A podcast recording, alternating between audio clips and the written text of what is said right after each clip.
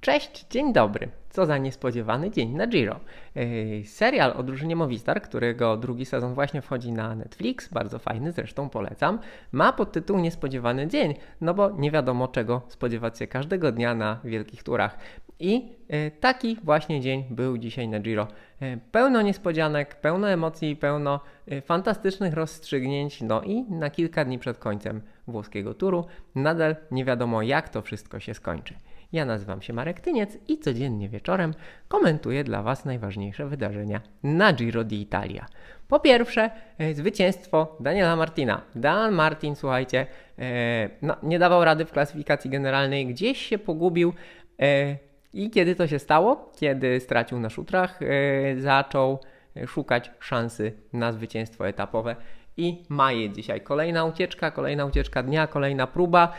I na podjeździe do Sega Diala na tym niespo, niespotykanie wymagającym, wspaniałym e, wzniesieniu Dan Martin obronił się przed e, atakującymi z peletonu Almeidą i Yatesem i wygrał etap. Dzięki temu jest jednym z nielicznych zawodników, którzy mają wygrane etapy we wszystkich trzech wielkich turach. W jego przypadku ważne jest to, że są to wszystko prestiżowe, ciężkie, górskie etapy.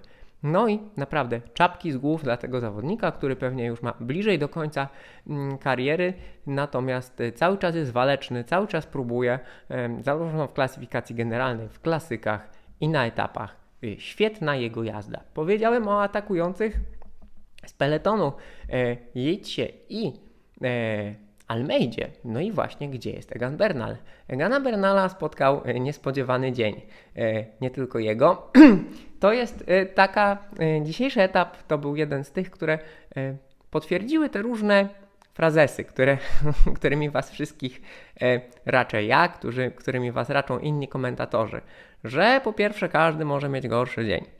E, że nie należy tak bardzo szarpać. Słuchajcie, no od dwóch tygodni mówiłem Wam, że Gan Bernal wypala zapałki, czyli atakuje e, i tych e, ataków takich bardzo dynamicznych każdy organizm może podjąć zaledwie kilka.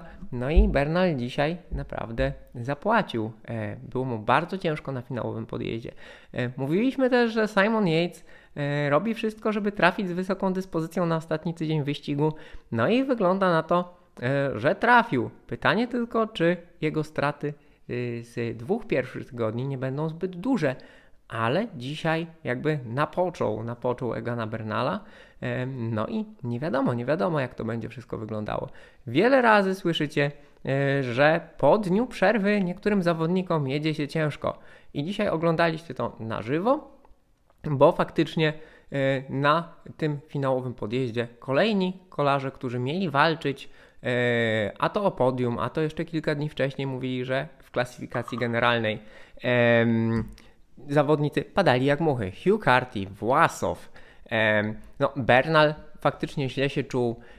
Jedynym zawodnikiem, który jechał bardzo równo, e, to Damiano Caruso. Damiano Caruso, który notabene wrzucił dane na strawę, znowu dane o mocy, e, które pozwalają nam stwierdzić, że ten podjazd na Sega Ideala E, pojechał około 5,9 W na kilogram, trochę ponad 1600 metrów na godzinę w pionie, mm, co nie jest tempem atomowym, tak? Znaczy, moglibyśmy się spodziewać, że kolarze przy trochę lepszej pogodzie na przykład pobiją e, czas Nibalego z Giro del Trentino z 13 roku, ale tak nie było. Ten etap był jednak bardzo męczący.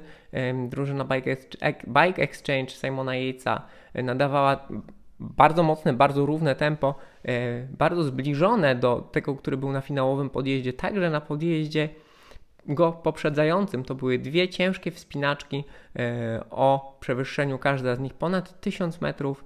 E, zatem naprawdę, naprawdę ciężka praca.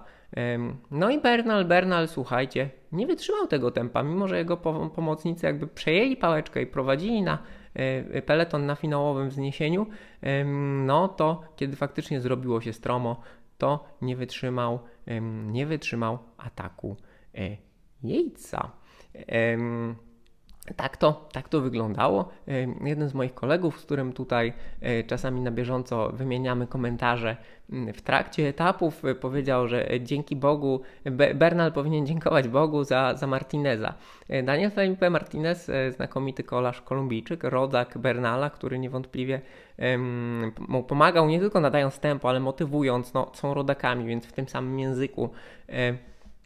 On został zakupiony do drużyny Ineos Grenadiers e, przed tym sezonem w ramach takich dużych zakupów, naprawdę za duży kontrakt. E, przeszedł z Education First. E, no i tutaj spisał się znakomicie, zatem to nie Bóg, a Mamona była tutaj odpowiedzialna tak naprawdę za minimalizowanie strat Gana Bernala. Słuchajcie, Egan Bernal, tak jak powiedziałem, został napoczęty, Natomiast y, zobaczymy, jak to dalej będzie wyglądało, y, bo jutro bardzo ciężki, bardzo długi etap 230 km, wiele godzin na siodełku, w końcówce jeszcze do tego pagórki.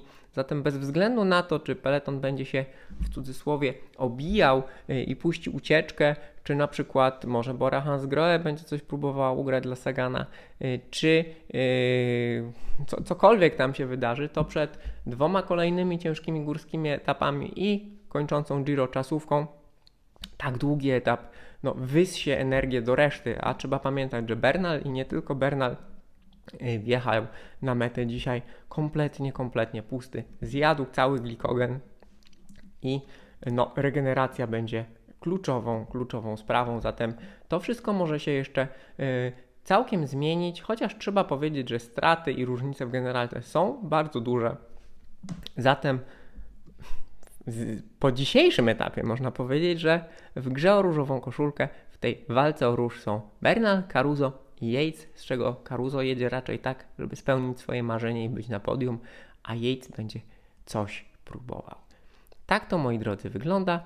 Mm, no, bardzo ciekawy, zaskakujący dzień, potwierdzający te wszystkie właśnie e, frazesy, reguły, niepisane lub pisane zasady e, i potwierdzający doświadczenie wszystkich pokoleń kolarzy wcześniej. Zatem e, historia kolarstwa dzisiaj była na żywo, e, lekcja kolarstwa dla wszystkich. Oglądało się to świetnie. Mamy nadzieję, że pogoda była dobra. Jeszcze jedna rzecz, że pogoda będzie dobra. Jeszcze jedna rzecz.